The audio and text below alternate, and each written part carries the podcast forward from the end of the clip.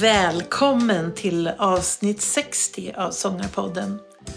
Avsnittet spelades in den 16 januari 2023.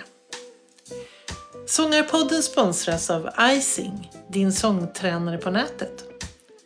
Med Icing får du sångövningar direkt i din mobil. Det är grymt bra för att hålla rösten i bästa form. Gå till www.icing.se och börja sjunga med våra sångpedagoger. När det passar dig. Han är jazzsångaren som vunnit Montreux Jazz Voice Competition, en Monica Zetterlund-stipendiat, beskrivs som en skattfantom och som har jämförts med både Ella Fitzgerald och Bobby McFerrin. Vi väntar på Alexander Lövmark.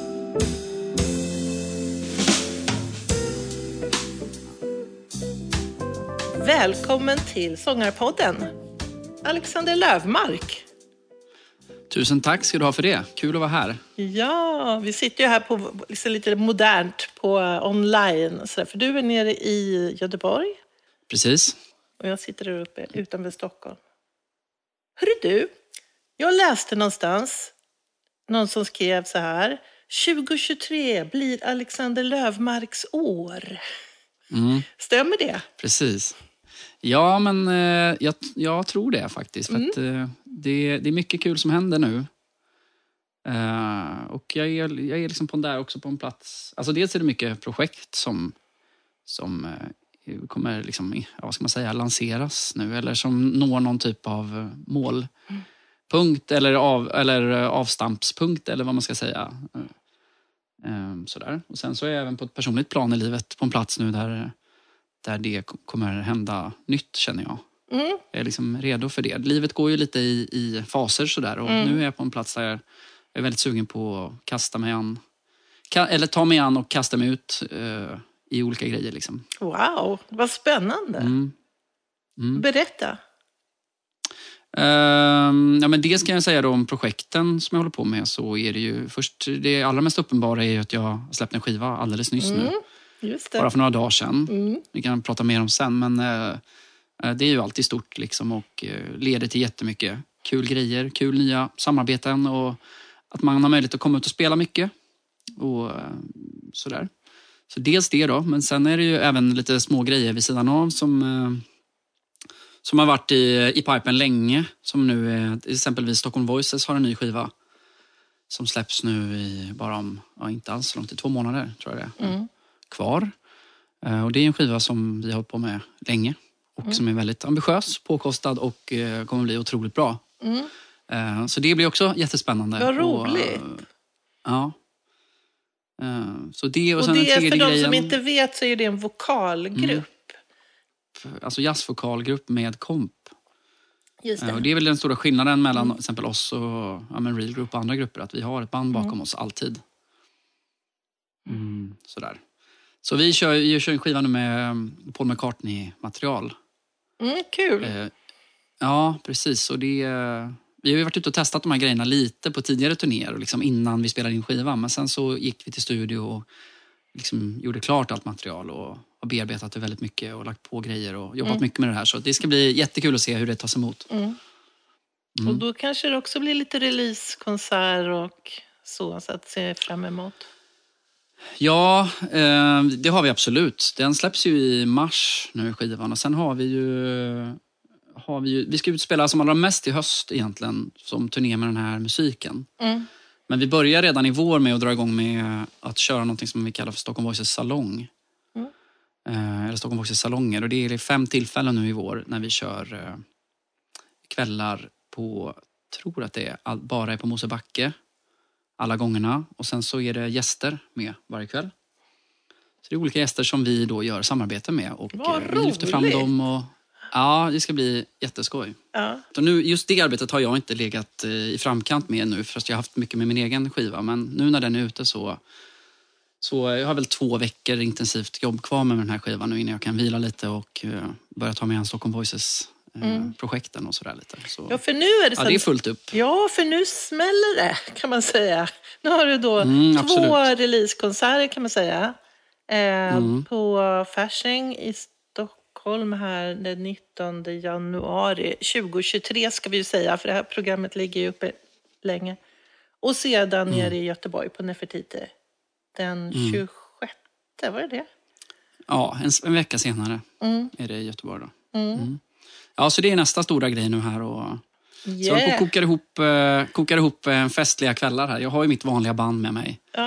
Eh, men sen så har jag velat göra någonting lite till. Så jag har bjudit in lite gäster. Och vi har en slagverkare som är med oss hela kvällen också. Och det brukar vi inte ha. Nej. Så det, det ska nog bli fest av det, det tror jag. Och jag kommer. Så. Ja, jättekul. Jag är jättetaggad. Eh, jag tänkte på det, det här.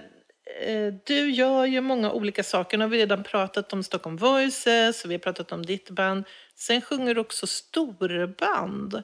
Min man var på din konsert förra året på Fasching, 2022. Eh, Och jag missade det för det, så han sa ja, det, är något, det är något storband, sa han lite sådär vagt.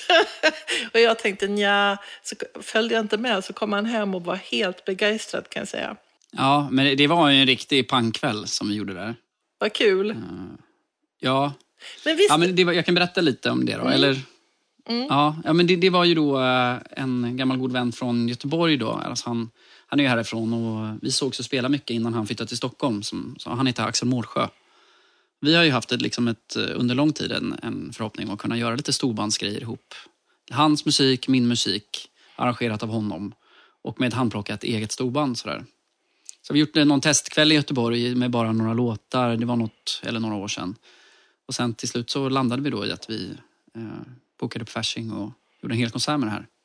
Och det blev ju, eh, ja, jag, jag trodde nog att det skulle bli bra, men så här bra trodde jag inte det skulle bli. Det blev verkligen mitt i prick med, hela upplägget blev väldigt bra. Det, Vår musik passade väldigt fint ihop och bandet lät ju helt otroligt och ja, det kokade verkligen på Fasching. Så, och vi har ju spelat in den här kvällen också, så det är ju nästa stora grej som eh, ska ut sen i, senare det här året. ja, Mm.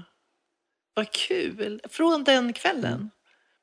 Den kvällen Mm. är förevigad. Ja, härligt. Nu blev jag lite glad Mm. här. För att jag har gått och Får du höra det ändå? Ja, precis. Även om jag inte riktigt var där. Ehm, men vad kul. Och när, ungefär när kommer den skivan? Eh, Det har vi inte satt något datum för, men den är ju på mixning nu eh, hos Åke Linton. Eh, så vi har fått något testmixar som låter jättefint.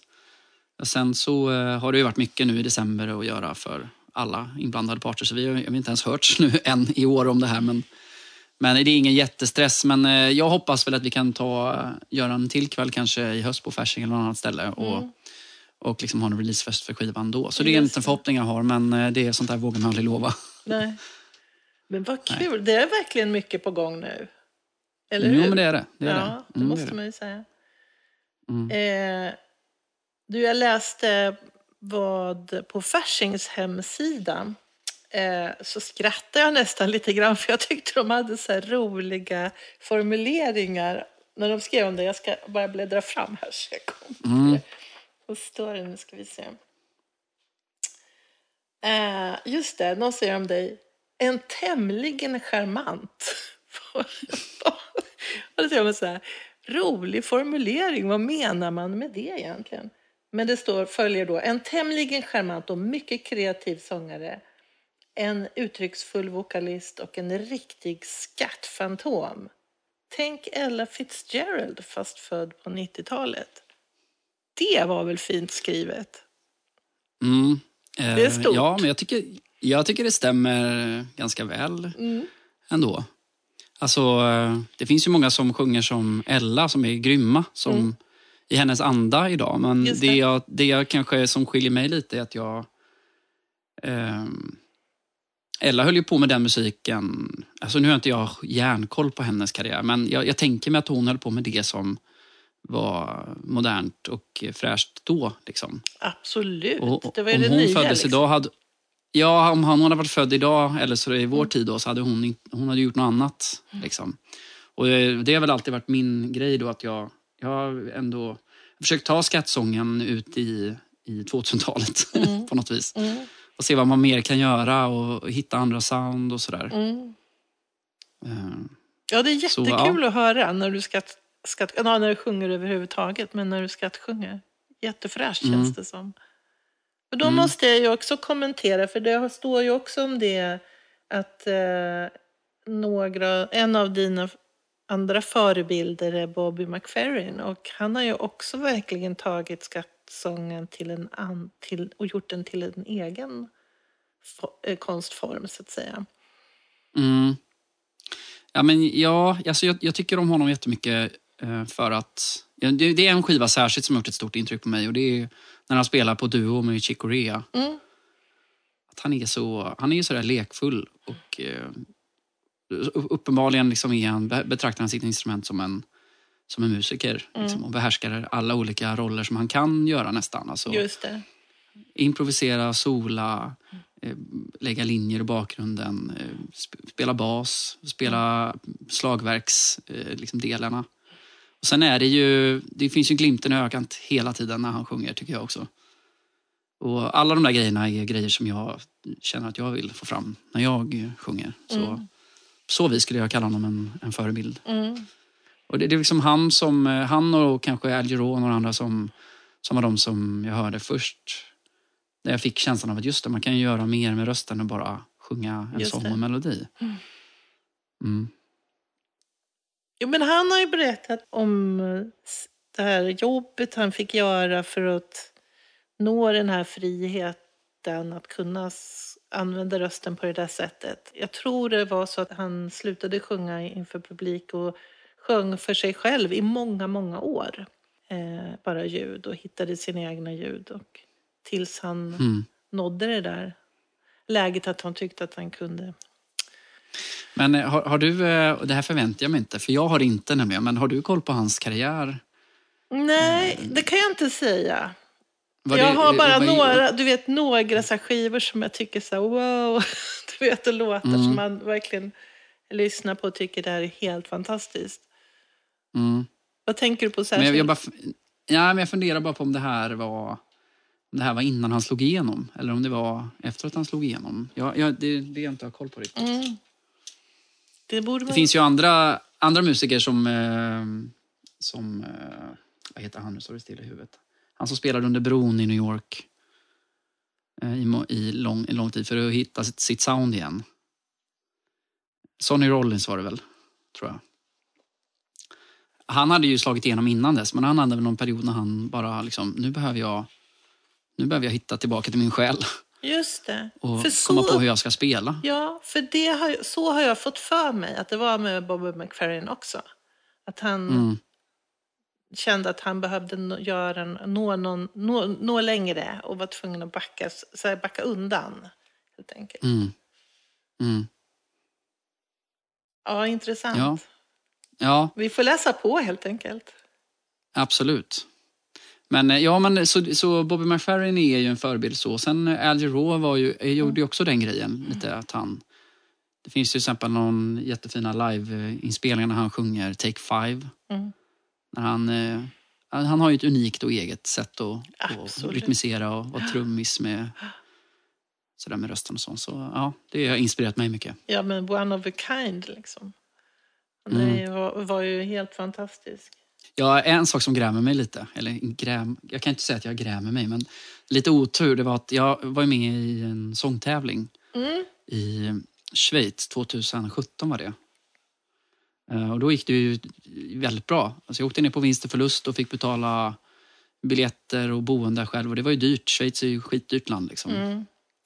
Ursäkta språket. Men, eh, och så, ja, men så gick det bra i varje fall till slut och kom till final och så, så vann jag hela tävlingen. Ja, det är Jättekul och fantastiskt. sådär. Ja, Bravo. superhäftigt. Och då fick jag träffa en sångerska som heter Cecile McLaurin Salvant. Som också är en Mm. som också är en enorm sångerska då. Men eh, då hade inte jag lyssnat så mycket på henne än. Nu har jag förstått hur otrolig hon är. Men jag tror att Al Jarreau var alltid den liksom, huvuddomaren i alla, många, många år. Och sen hade han precis gått bort året innan tror jag. Ah. Så hade han inte gjort det, då hade jag nog fått träffa honom och snacka lite med honom om, Ah. om sång och sådär. Det hade varit Just det. häftigt. Ja. Mm. Du åkte ner till Schweiz på vinst och förlust då för att ställa upp i den här ganska prestigefyllda jazzsångtävlingen. Vad, vad var det som fick dig att... eh, ja, bestämma dig för att åka ner? Ja, alltså det är ju alltid kul med ett äventyr. Mm. Eh, och liksom att mäta sig med andra är ju, jag tycker jag är kul också. Jag vet att många som inte gillar tävlingar och tycker att det liksom inte har med musik att göra. Sådär. Men eh, jag vet inte, man, man, är väl, man är väl på jakt efter ett break också. Liksom Mm. att folk ska upptäcka en. eh, Sådär liksom. Och, eh, så att, ja, det var väl det egentligen. Och Mm. jag, jag har haft väldigt dåliga erfarenheter av tävlingar innan. Jag har varit med i en tävling och det var i Tallinn. Det var ju länge sedan nu. Eh, och då kom jag sist på den tävlingen. Jag tyckte att det gick ganska bra. Liksom. Sådär. Tråkigt. ja. ja, men så åkte jag ändå ner till Schweiz. Och det, förutom att det var kul att jag fick hela erfarenheten av att vara med och göra det här. Träffa, få kontakter Mm. I andra länder. Det är en jättegrej, jätteviktigt när man håller på. Mm. Eh, och sådär, så, så tror jag att, att det var, hade varit givande för mig att förstå att Sverige är liksom inte... Det funkar inte i Sverige som i alla andra länder. Eh, det, den musiken som folk lyssnar på här och de idealen som råder här är inte alls samma grejer som, som funkar i andra länder. Mm. Eh, och jag tycker, jag tycker att jag har märkt det när man har varit ute i andra länder och pratat med folk. att att det som är hippt och, och som ger liksom kanske många gillar eller ger status här i hur man ska låta och massa sånt där. Liksom normer helt enkelt. De kan vara helt annorlunda på andra ställen. Mm. Och så kan man gå ett helt liv här och hålla på med någonting som faktiskt egentligen är jättebra och har ett stort värde eh, musikaliskt eller kulturellt eller så. Så kan man kanske, man aldrig får den uppskattningen man. Man förtjänar. Mm. För att ja, man är ju född i fel land, eller jag vet inte hur man ska säga. Sådär. Så jag tyckte att jag märkte av det lite. Och sen så, så kan det vara sådana grejer också som att eh, gemene man här i Sverige kanske inte uppskattar eller de känner sig inte hemma och blir osäkra när de hör musik som är långt ifrån deras, eh, vad de är vana vid. Så jag tänker typ afroamerikanska rytmer och etc. Liksom. Eh, det är något som i många andra länder bara bland ge- gemene man eh, uppskattas jättemycket. Och liksom, så då är man ju liksom en glädjespridare och en tillgång för många fler. Mm. Eh, om det så bara är på en fest eller liksom när som helst egentligen. Medan i Sverige så kan man känna sig lite, man kan känna att det är en ganska liten värld man är i då, för att den är liten. Mm. Det är Ja. bara de invigda som håller på och uppskattar det man gör lite grann. Liksom. Så det, det finns ett jättestort värde med att, att komma ut och Mm. inte nödvändigtvis tävla, men det också. Och bara resa och träffa folk och Mm. se hur världen funkar. Liksom. Mm. Men eh, det här måste ju vara en dörröppnare att du kan skriva att du var- vann den där tävlingen och att du dessutom blev inbjuden att återkomma med ditt band året efter. Mm. Nej, men, eh, det, jag, jag tycker det är ganska sällan, jag har i varje fall inte varit med om det, att man får, liksom, man får ett break av någonting. Alltså, det är samma med det här eh, eh, stipendiet jag fick. Nu, nu är det två år sedan, 2021 fick jag Monica Zetterlund stiftelsens ena stipendium. Då. Eh, och det, det ger inget break i sig själv, men alla såna här små grejer Mm. eh, är värdefulla. Mm. Eh, För det... Tänker jag då om, om mig själv. Jag har aldrig liksom... Jag har aldrig haft en riktig förebild när jag har sjungit. Eh, Som jag vet att många andra har. De kanske bara, helt enkelt bara älskar hur en gitarrist spelar och vill spela precis så. Just det. Och eh, det, jag tror att det är rätt vanligt och jag har aldrig haft någon sån. Eh, Och då är det så lite så att då måste man... Då är det bra att ha andra som berättar för folk som hör det man gör att det är bra. För det kanske inte riktigt låter som någonting annat man har hört som man vet är bra. Mm. Så då, då kan alla sådana liksom, ska man säga, kvalitetsstämplar vara värda ganska mycket. Just Särskilt det. när det är flera stycken. Så nu, nu har jag ju fått, vunnit den där tävlingen och så har jag fått ett stipendium. Eh, och så it adds up, liksom, ett plus ett blir tre lite. Mm. Eh, om vi pratar dels PR-syfte men även bara för att få folk att och, och, eh, öppna öronen och lyssna på det man gör. Mm. Nu kommer det ju eh, skiva här, den som kommer nu. Den är ju en liveplatta med eh, låtar som du inte har skrivit själv utan från American Songbook, om jag förstår det rätt. Mm. Medan första var dina egna kompositioner och lite skillnad i eh, sound. Eh, jag skulle till att börja med säga att det är stor skillnad i sound. Eh, de- De har liksom inte så mycket med varandra att göra överhuvudtaget egentligen. Jag vill Ehm, inte säga och- det. Nej men det, kan man, det får man säga tycker jag. Ja. Eh, Jag tycker väldigt mycket om båda ska jag säga, ska jag tillägga. Mm. Jag tycker du har skrivit supersnygga låtar, jättesnyggt eh, arrangerade och ja, snyggt framförda. Jättefint. Ja, tack. Den- Det, det gör mig glad. Mm. bra. Eh, Ja, men den första, den första var ju... Jag har ju suttit och skrivit låtar och haft ganska liten... Jag har inte haft någon vision över hur det skulle bli utan jag har bara skrivit musik som jag tycker hänger ihop på något sätt. Och sen har... Eh, det tog jättelångt att göra klar den för att vi spelade in den eh, i studio och vissa saker blev bra men eh, jag kände inte liksom att jag hade hittat hur skivan skulle låta riktigt. Sen låg det liggande ganska länge. Så har man jobbat med det på det till och från lite grann. Och sen så var jag under många år tillsammans med en tjej som heter Vanessa Liftig som är en otrolig sångerska och jättebra producent. Jobbar mycket hemma själv med sin dator. Och hon eh, ville väldigt gärna göra klart det här för hon tyckte att det var, eh, hade var potential i det här. Liksom. Så till slut så fick jag hjälp av henne och, och komma på hur vi skulle liksom bädda in det vi hade gjort i studio så att det blev, eh, fanns en helhet som funkade. Liksom. Och det- var inte förrän vi gjorde det som det började låta bra om det. Och sen innan det så kunde jag inte höra hur jag kunde släppa det här. Ehm, Vad och intressant. då var det egna... Så Ja, mixade hon om det lite då eller?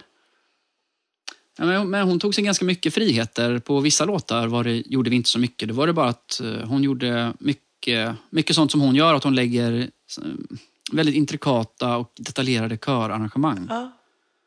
Eh, Jag vill varmt, varmt rekommendera alla att lyssna på henne. Vanessa Liftig heter hon. Hon har ett liksom helt eget sou- sound när hon lägger kör, tycker jag. När hon proddar sång. Och är väldigt eh, populär att anlita som typ producent slash sångproducent. Eh, duktig på att göra snygga sångsound helt enkelt. Så ibland var det det, att hon var med och proddade min röst. Att vi jobbade med dubbar.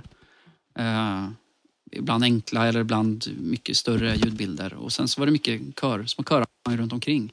Sådär. Så var det ibland. Ibland var det att vi styckade upp låtarna. Eh, liksom klippte och klistrade lite och gjorde om dem för att de skulle hänga ihop bättre. Och la på ibland lite syntar eller andra instrument. Sådär. Så vissa låtar har vi lekt mycket med. Jag har liksom hittat någon gammal gitarr och någon liksom leksaksflöjt eh, hos min dåvarande svärmor som jag, som jag testade lite grejer med på en låt. Och det blev coolt liksom. Så, så då, blev det, då blev, fick det bli så. Mm. Men den, den har jag ju, med åren har jag blivit, känner att jag är väldigt stolt över den skivan. Mm. Det ska du vara. Mm. Det är superbra. Mm. Och eftersom att det tog sån tid att göra det här så eh, det är ju något jag tänker väldigt mycket på i livet nu och momentum och inte fastna grejer för det har jag gjort väldigt mycket i mitt liv. Mm. Att man är, om jag då, eh, som jag, det är kanske säkert många andra som är det, man är lite perfektionist, eh, perfektionistisk. Mm. Ehm, så då måste man verkligen tänka hela tiden på att inte fastna och inte Mm, bli för noggrann. Sådär. Och det, det var jag nog med den här skivan också. Sen blev det ju bra, men, men det är inte riktigt värt det. För jag hade kunnat gjort tre skivor till på den tiden. Mm. Som hade tagit mig vidare längre i mitt liv och i min lilla upptäcktsresa i musiken. Ja. Sådär. Så då kände jag nog när jag ville göra den här skivan att dels så vill jag sjunga standards, för det har jag alltid älskat och det har format mitt sätt att sjunga på sådär väldigt mycket. Och min nyfikenhet för jazz och sådär, det kommer ju därifrån. Så det vill jag göra. Eh, Och sen så vill jag göra det live just för att undvika att det skulle bli för mycket efterjobb. Det var, det var något som jag ville fråga om, för jag läste någonstans att du är perfektionist och tänkte så här, "Ja, men han vågar ju nu ändå ge ut en liveplatta och då, kan man, då måste man ju släppa taget lite. Ja, men det, här, det är KBT för mig. Eller något. Ja, men det, det, är, det är många grejer liksom där jag, när jag lyssnar på det nu så här och bara oj gud den där, den där tonen den satt ju inte där den skulle. Liksom. Mm. Men, men så försöker jag hela tiden fokusera på det viktiga. Okej, det viktiga här är, det är feelingen, liksom, livekänslan, Mm. att det är bra energi i bandet, att det svänger, Mm. att, att min röst låter bra men inte perfekt. Liksom. Sådär. Så jag får hela tiden tänka på det. Mm. Och, ja. Ja, Nej. men vad, vad kul. Själv Alltså, det, jag blir väldigt sug... Ja, Ja. förlåt. Nej, men Säg det är det. så kul det här med att vara perfektionist eller inte. För jag lider av liksom tvärtom. Jag är väldigt mycket så här, ja men det här duger, det här, och så går man vidare och då, då behöver jag tvärtom någon som är lite mer perfektionist som säger vänta ett ögonblick här. nu får Mm. vi titta på det här och göra det. Ja, men det, det, det viktigaste är att man lär känna sig själv och vad man mår bra för komplement eller hur, vad man ska tänka på. Ja men precis. Mm. A och O är ändå att få saker gjort, liksom, så att man hela tiden rör sig, tycker jag ändå. Ja och nu är det ju väldigt mycket röra sig för dig det här året. Det är Mm. helt fantastiskt. Ja, ketchup-effekten är Ja. Hur ska nu. du toppa det sen? Det är jättesvårt. Ehm, jag tänkte ehm, att jag skulle fråga lite grann om själva sångtekniken, hur du övar. Jag vet, eller jag har förstått att du kommer från en musikalisk familj. Du eh, var med i Trollflöjten redan som barn och sjöng. Mm. Ja, så har du gått över till jazzsång och det är det du har utbildat dig i vid Göteborgs eh, musikhö- musikhögskolan i Göteborg. Berätta lite om hur du tänker och hur du gör med din röst. Mm. Ja, men, eh, jag har ju fått lära mig med, med åren lite vad, vad jag har för eh, kvaliteter eller liksom vad jag har lätt för och vad jag behöver jobba med. Eh, och jag förstår att många andra behöver jobba mycket med teknik eller liksom forma ett bra grundsound kanske. Jag, jag är verkligen inte någon teknikpedagog. Kompisar frågar ofta om jag kan lära dem att sjunga och sådär. Och Det är klart att jag kan komma med lite tips och vill testa lite grejer med dem. Men, men på det stora hela så känner jag mig ganska osäker på att ge ut tekniktips. För att jag, just att jag sjöng så mycket när jag var liten har jag nog fått väldigt mycket gratis. Mm.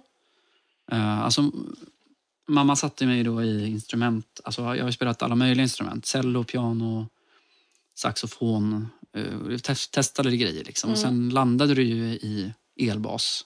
Som ändå blev något jag höll fast vid lite längre. Sådär. Eh, men, och sen så fick jag ju sjunga i, i vad heter det nu då? Uh, Småstjärn... Nej, vänta nu här. Vad heter det? Barnens sång. Eh, Dagens visa fanns det något som hette. Mm, vad kul! Ja. ja, och där satte ju man liksom musikgalna mamma mig redan som treåring. 1988 var det väl då. Så att jag liksom alltid sjungit jättemycket. Och sen Adolf Fredrik, Mm. gosskören där, sologrejer. Så att eh, jag har aldrig behövt jobba för att hitta ett naturligt avslappnat och liksom välljudande Nej. sound. Det har jag fått gratis. Däremot har jag behövt eh, försöka forma lite karaktär i min röst. Mm. Som jag eh, har känt är viktigt om man ska stå längst fram på scenen. Mm. Eh, jag kommer liksom aldrig få en sån här riktig, riktig karaktärs... Eller jag har ju min karaktär. Jag kommer inte få något sån här sound som eh, sticker ut jättemycket. Jag har ju ganska snällt sound ibland och mjukt liksom. Men jag har, jag har gjort jättemycket covergigs genom åren. Supermycket har jag gjort det.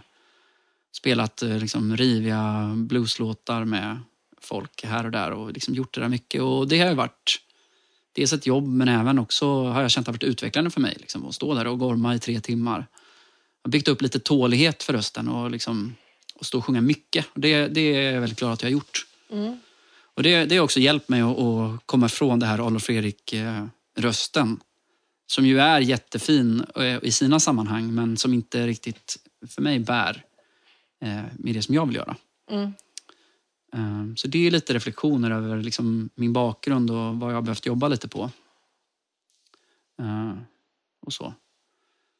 Och sen just för att jag har haft en, en lätthet att sjunga då, och liksom hittat en avslappnat och stark, eh, avslappnad och stark röst. Det har gjort att jag det är legat nära till, till hands att testa grejer och utforska gränser. Sådär. Jag har jag har haft en ganska liksom, eh, vältrimmad röst, tror jag man kan säga, från mina ungdomsår. Eh, Så det har gjort att jag har lätt kunnat testa och kasta mig ut i olika liksom, skatt och improvisationsområden. Eh, sådär. Mm. Mm. Eh, Det är lite tankar från mitt håll. Ja. Men jag menar, Ja. du, du är ju ung. Du, kommer, du kan ju inte säga att du aldrig kommer att få jättestor karaktär på rösten. You just wait. Vad vet, vad vet man? Eh, Och det, man hör väl, eh, dels är väl sången något som ändras genom hela livet. Och sen så brukar man väl säga exempelvis att operasångare är väl bäst när de är 40-45. När liksom ungdomens eh, spänstighet möter visheten och eh, Just det. mognaden. Liksom. Mm. Så eh, nej, men jag tror att jag har... eh, Det, det finns mycket gott som väntar och mycket oväntat som man inte vet nu som kommer komma. Men det här är väl liksom, det har väl varit spöken i mitt huvud då, om man säger så. Mm. Eh, vissa har ju, känner ju att de... Alltså, man träffar ju så mycket och spelar med så mycket folk som har grejer för sig som är helt onödiga. Typ, vissa är jätteosäkra på att lägga stämmor. Fast jag vet att de, du kan ju lägga en stämma hur lätt som helst om du bara, inte, om du bara släppte det här med att du tror att du inte kan. Eh, och andra känner sig osäkra på att typ spela tamburin. Fast jag har hört när de gör det, det låter jättebra. Men eh, det är många som har små såna här grejer för sig. Liksom. Och min har nog varit det där att jag tycker att min röst inte räcker till, att den är för snäll. Liksom. Ja, okej, jag förstår. Mm. Men eh, så länge man gillar sin röst, och det gör du, eller hur? Mm, jag, alltså jag tycker om den ibland skulle jag säga. Alltså jag tycker Ah. att det är, det är lite olika, det beror så mycket på. Mm. Jag tycker att eh, hur ens röst låter, det, är- det, det är beroende av så mycket annat också. Mm. Hur eh, de andra som spelar runt omkring och hur ljudet är på stället man är och sådär. Mm. Eh, ja, ja, det är liksom bortom ens kontroll ibland, Mm. tycker jag. För att jag menar, min röst då, jag kanske inte klarar att ha vilken EQ som helst på micken.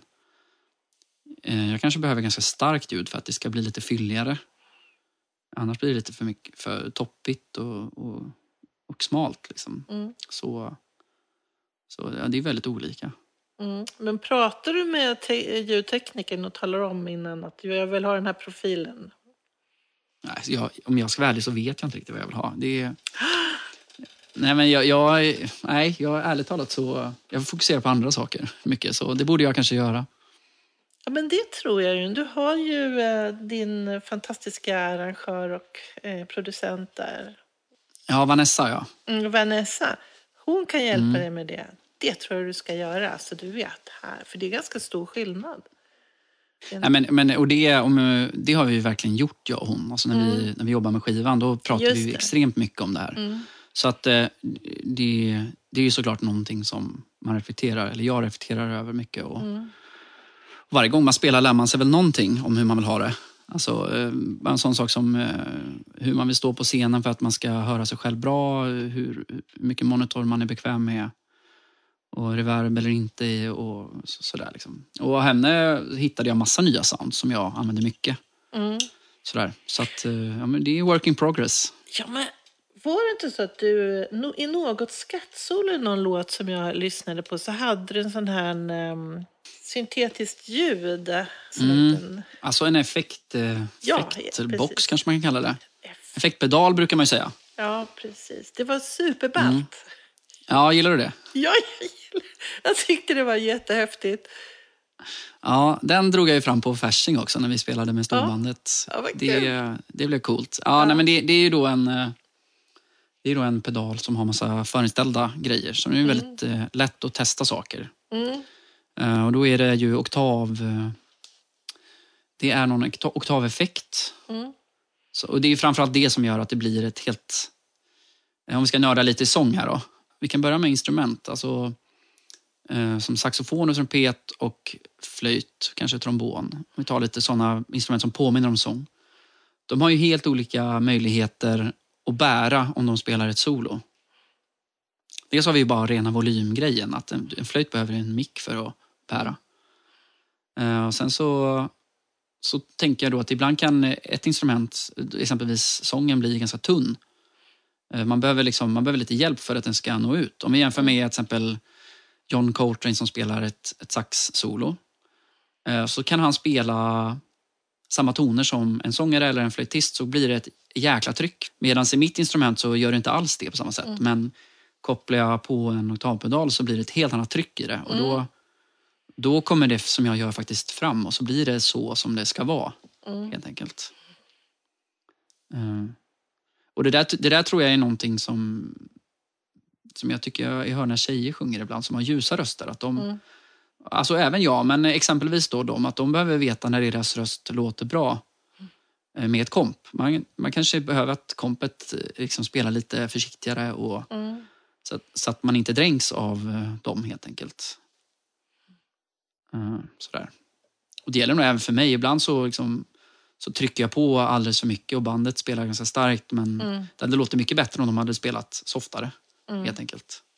Alltså du vet, jag har ju förmånen att vara gift med en man som är intresserad av ljudteknik. Och han Mm. pratar om de här sakerna, då säger han ju att eh, då skär han ut i EQn de instrument som tävlar med sången. Gitarr, keyboard kanske, så skär han i EQt. Så att sången får ett rum där den kan höras bättre. Mm. Så att, eh, men det är ju sådär att eh, då ska man ju veta att det sker även live när man står på scen. Alltså det Mm. är en sak vad man gör med i studion och sådär men Alltså det är nog kanon om man kan lära sig, eh, få hjälp av någon och lära sig vilka frekvenser man är stark och svag i och vad, vad man behöver lite space och sånt där. Jag tycker jag, jag hör det ibland när man soundcheckar med andra som sjunger att de Mm. Ibland funderar jag på, så vet de vad de pratar om nu eller bara, har de bara hört att man ska säga så här? uh, uh.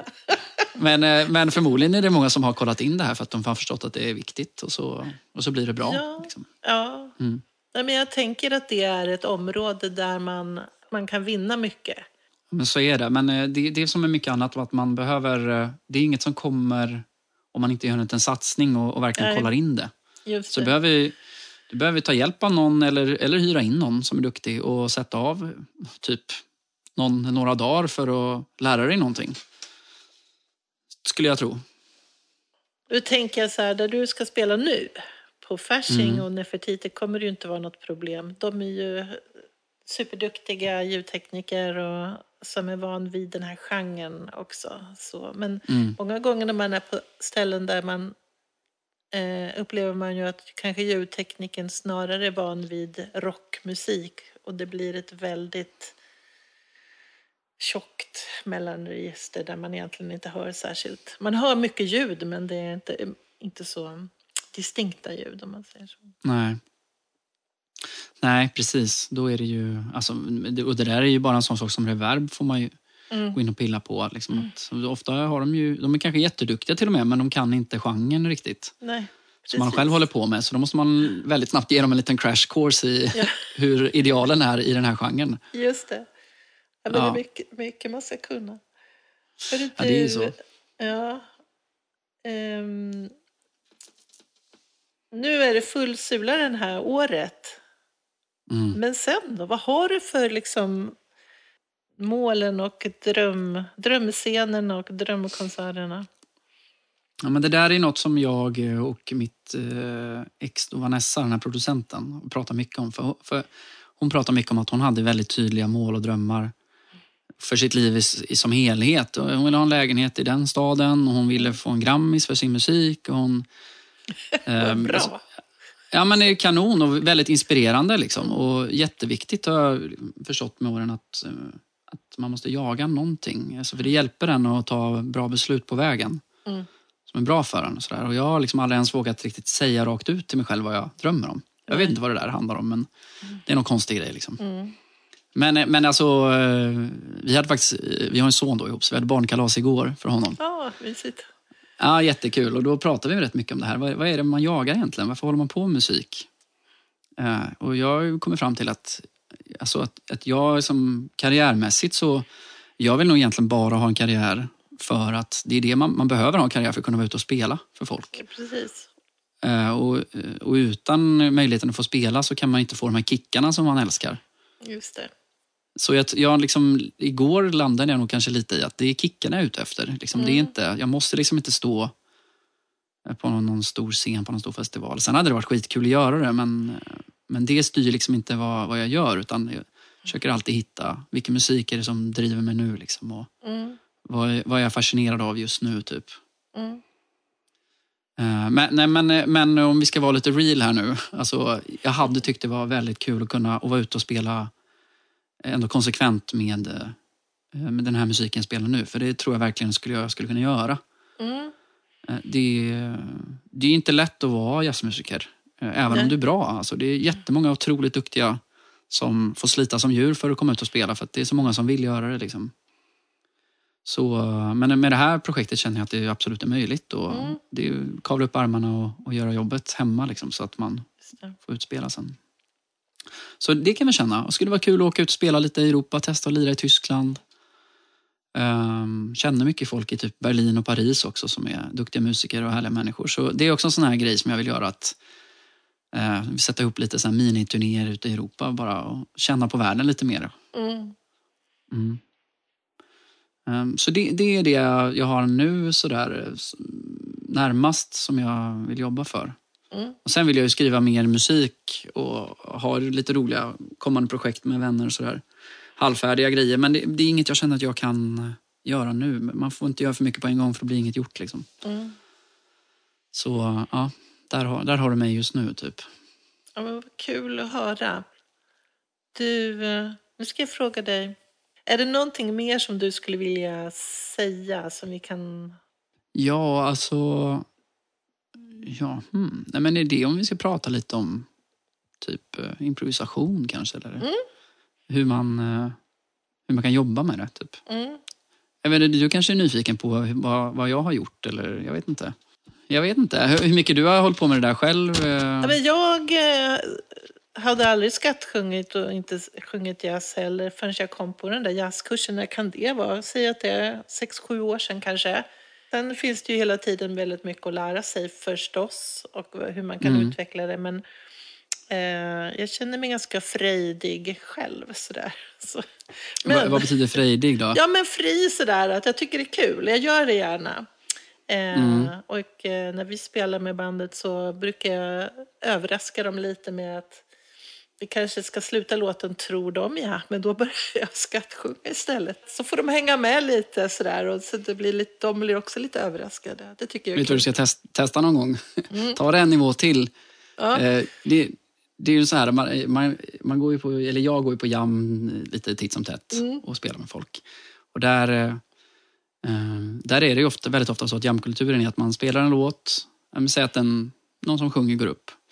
Så sjunger de ett tema och sen är det 17 personer på scenen och alla Exakt. spelar ett eller, li- lite beroende på hur många man är, men ett eller två teman var och så går man vidare. Det är liksom väldigt, egentligen väldigt ospännande och eh, inte så eh, spontant som jag egentligen tycker att den här musiken ska vara. Mm. Sen, sen är inte det hela världen, alltså det är helt okej. Och det är ju mycket amatörer som det är stort att bara gå upp på scenen. Sådär. Så det, det är liksom ingen diss, men, men eh, jag känner själv när jag går upp på scenen och jammar och jag vet att de andra på scenen, eller åtminstone ett par stycken av dem, är riktigt duktiga och har hållit på länge. Då tycker jag att man har ett ansvar att försöka inte bara liksom sätta på autopiloten. Liksom. Nej. Och, så jag själv brukar gilla att och, eh, liksom, chocka lite, precis som du då beskrev att du gör. Ja, Att när de tror att låten är slut så hittar jag på ett helt annat outro. Jag bara lägger till någon del. Och liksom, typ, om vi sjunger Take the A-Train så, Mm. så börjar jag sjunga. Jag hittar på en egen liten fras med någon text som jag kommer på själv på slutet. Eh, Något repetitivt kanske som blir lite som ett gospel-outro eller någonting. Och så, och så tvingar de andra att haka på och då har de ingen aning vad de ska göra. Liksom. Nej.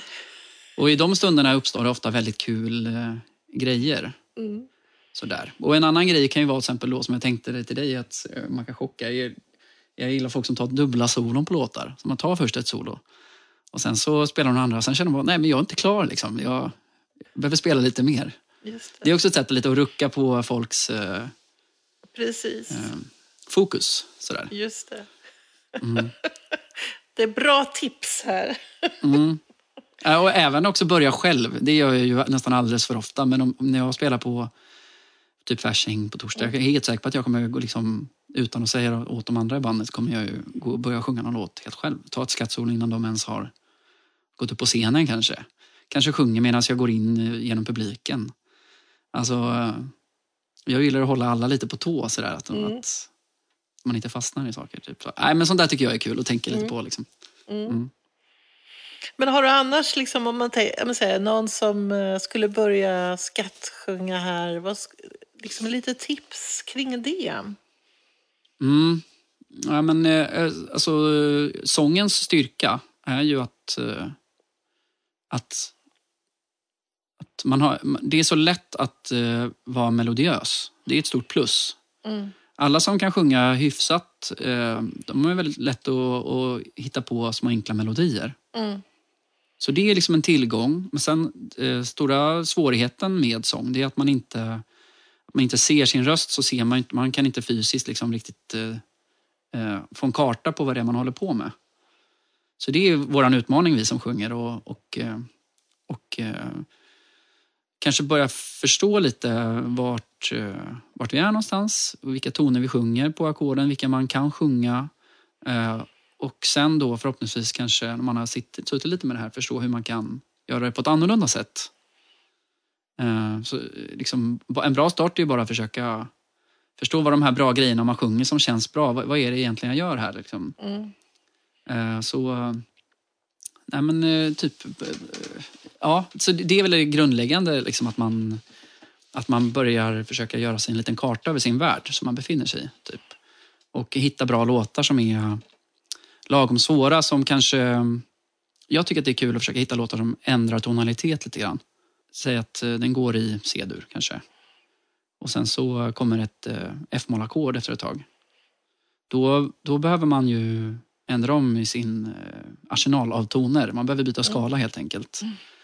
Eh, och det kan många som är duktiga lösa ganska bra för att de är musikaliska och bra gehör och då hör ju de att, att tonen B inte funkar så bra på F-moll 7. Och så efter lite liksom, inkörning så börjar man ändra så att man sjunger ett bäst istället. Och sen låter det helt plötsligt rätt bra eh, om det också. Men man vet inte riktigt vad man har gjort kanske. Mm. Så då tycker jag det brukar vara kul att ge folk övningar i, i liksom att, att göra övergångar mellan ackord som inte har med varandra så mycket att göra. För så länge de, är- ackorden är bra kompisar då kan man alltid liksom fuska sig igenom det. Eh, Men när det börjar bli lite, liksom en nivå till i svårighet då måste man kanske sätta sig vid ett piano och försöka titta här. Okej, hur, eh, hur låter den här första skalan? Som jag kan sjunga och sen och i nästa skala på det andra ackordet, hur låter den? Och hur kan jag göra en skala som löper över i det här så att jag liksom så att jag inte måste vänta på ackordet. Nästan så att jag kan sjunga de här nya tonerna innan jag ens har fått höra hur det låter. Så att jag inte kan fuska med mina öron. Mm. Förstår du vad jag menar då? Ja, absolut. Men då är, det är ju verkligen ett jobb att sitta och... Jag brukar ju själv sjunga igenom ackorden. Så. Mm. Men det är bara ett förstadie till det där. Då ska man... Ja, men det är ju kanon. Det är ju super. Det är, där är det verkligen att göra sig en karta. Mm. Mm. Men sen att försöka hitta någon låt som har en sån här eh, progression som, där den byter lite Mm. tonalitet så, så kan man hitta massa små övningar kring det. Mm. Eh, och typ, jag brukar försöka jag brukar försöka till exempel sjunga i den första och sen så landa på någon ton som passar in i nästa ackord och sen lägger jag ackordet på pianot Mm. och ser om jag har landat rätt. Så att man också blir stark i sin egen känsla av att man vet vart man är utan att man behöver hjälp av ett piano. Det tycker jag är superviktigt också. Mm. Så lite små liksom, nybörjartips. Liksom. Ja, jättebra. Du, jag har en annan fråga när det gäller skattsång. Det är ju improvisation, men ibland får jag en känsla av att artister och sångare egentligen utvecklar ett solo som kanske från början var en improvisation, men med tiden så blir det ett soloparti som nästan blir likadant varje gång man spelar låten. Hur ser Mm. du på det?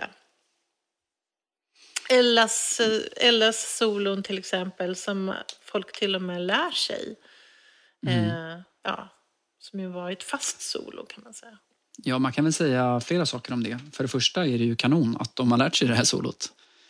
Eh, Det är, man kan inte lyssna på någon bättre förebild än Ella i att få timing och frasering och bra sounds och sånt där. Liksom. Men sen så sen kan man kanske, om man är lagd åt det hållet också, så kan man kanske bli lite bekväm och det funkar ju och känns bra varje gång. Så då, då kanske man inte känner sig tvingad att utmana sig själv och ändra på saker. Sådär. Mm. Men, eh, men det är klart att jag självklart tycker att man ska försöka bli friare än så. Om man, om man har den lusten och viljan och eh, tycker det är spännande. Liksom. Mm. Sådär. Så eh, jag vet inte riktigt hur man gör det, men, men det, det är väl alltid bra att ge sig själv begränsningar. Det gör väl målare också, tänker jag med att eh, jag får bara använda de här färgerna nu. Eller, ja, jag är ingen expert, men, men eh, när jag har elever ibland så brukar jag säga åt dem att de måste börja på den här tonen. Mm. Du får inte börja på den här tonen som du ofta brukar börja. Och du får inte sjunga den här frasen på det här stället. Du måste hitta en annan fras nu. Eh, sådär. Så eh, exempelvis så kan man ju göra lite enkla små saker som att eh, sjunga ett solo som man brukar göra. Och sen spela in det, lyssna på det någon gång kanske. Och sen så bestämma att från den här punkten så ska jag sjunga, jag kan sjunga samma fras, jag kan sjunga samma rytmik och samma... Eh, säg att, eh, att det kanske går exempelvis. Jag bara hittar på något nu. Eh, så måste du ändra så att den första tonen är mycket högre kanske. Mm. Så, så tvingas du sjunga att du kanske måste börja på Mm. exempelvis. Sen spelar det ingen roll om det blev fantastiskt eller inte. Mm. Men, men bara att du gör den lilla övningen, det tvingar ju ut din hjärna från det här eh, invanda till att utforska. Och det där kan man hitta på på olika sätt. Alltså man kan ta en fras och, vända den bak och fram. På det här stället måste jag sjunga den här frasen jag gjorde, men jag måste sjunga den från andra hållet. Mm. Eller istället för att gå ner så måste jag gå upp med samma antal toner och samma rytm. Mm. Och det är ju väldigt enkla sätt att fräscha upp och få in lite nytt. Liksom. Just det. Mm. Bra tips. Tvinga Ja, lite sig små själv. tips där. Ja, men lite små. Så man inte fastnar utan blir lite utmanad ändå. Mm. Mm. Ja, men det är ju jättehärligt och eh, det här att träna och liksom, träna och bli bättre. Det är kul. Det är kul och det, det är inte faktiskt så svårt. Och det där jobbar man ju mycket med på musikhögskolor när man Mm. har ensemble. Att, man, att de ger just såna här grejer. Typ att nu får du bara sjunga långa toner. Nu får du bara sjunga staccato. Nu får du bara jobba med två toner. Mm. Och det där är ju typexempel på jättebra övningar där man Mm. måste gå ifrån vad man brukar göra. Mm. Och jag tycker faktiskt musik, eh, att det är något som jag också har förstått eh, lite längre upp. Att liksom, man kan aldrig kunna allting i musik. Liksom, man blir ju, ingen blir ju perfekt och fulländad men det handlar om att bara snappa upp så mycket små tips och tricks. Liksom. Eh, man kan göra så här på den här grejen och sen så får den helt plötsligt en hel ryggsäck full med tips och tricks. Mm. Små saker som funkar här och funkar där. Tillsammans blir det en ganska stark eh, det. skatt. Liksom. Mm. Mm. Ja, det är Ja. häftigt. är häftigt. Jättehäftigt. Mm. Mm. Det var jätteroligt att prata med dig. Samma. Tack så mycket för att du var med i Sångarpodden. Mm. Och eh, stort lycka till! Nu vet du att jag har så överdrivna förväntningar på den här, på den här konserten. Så. Ja, men det är bra, då känner jag lite press och, Känner press och lägga lite extra energi på att göra det så bra som möjligt här nu. Ja, men jag, jag har ju några såna här grejer som, som man, du vet, man har ju alltid några såna här grejer. Den den här gången ska jag verkligen få till den perfekta klädseln. Alltså Mm. exempelvis. Eller den här gången ska jag verkligen lägga den här lilla extra energin på mina mellansnack. Mm. Och sen så kommer konserten och sen så ja, man kanske sov lite dåligt natten innan och orkar Mm. inte gå upp en timme tidigare och, göra det. Liksom. Så man, man vet ju att det blir bra ändå. Mm. Nu kan man må bra lite sån här press här. Just det, känn pressen. Jag känner pressen. Det är bra. Ja, nej, men det blir jättekul att träffa dig live på eh, torsdag på Fasching. Ser fram Ja, emot men det. då, det, det så säger vi. Lycka Mm. till och eh, vi ses på torsdag. Det gör vi. Ha det gott.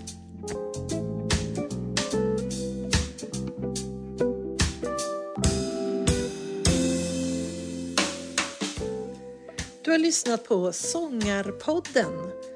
Vill du ha mer information eller få länkar till artister med mera så gå då till vår egen webbplats www.sangarpodden.se. Vi hörs! Du som är sångare och tycker att det är svårt att hålla igång din sångröst. Kolla in Icing, din sångtränare på nätet. Gå in på www.icing.se ising.se så får du veta mera. Vi hörs!